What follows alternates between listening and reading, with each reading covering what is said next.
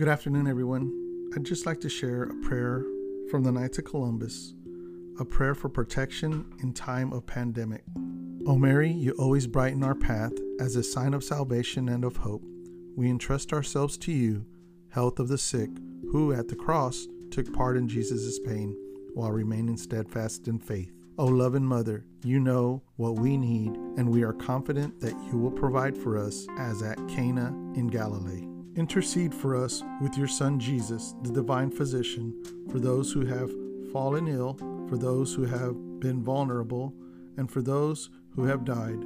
Intercede also for those charged with protecting the health and safety of others, and for those who are tending to the sick and seeking a cure. Help us, O Mother of divine love, to conform to the will of the Father and to do as we are told by Jesus, who took upon himself our sufferings and carried our sorrows, so as to lead us through the cross to the glory of the resurrection. Under thy protection we seek refuge, O Holy Mother of God.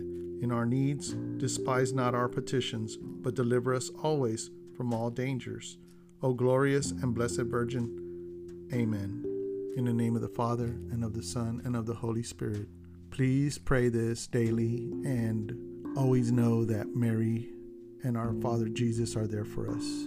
Thank you.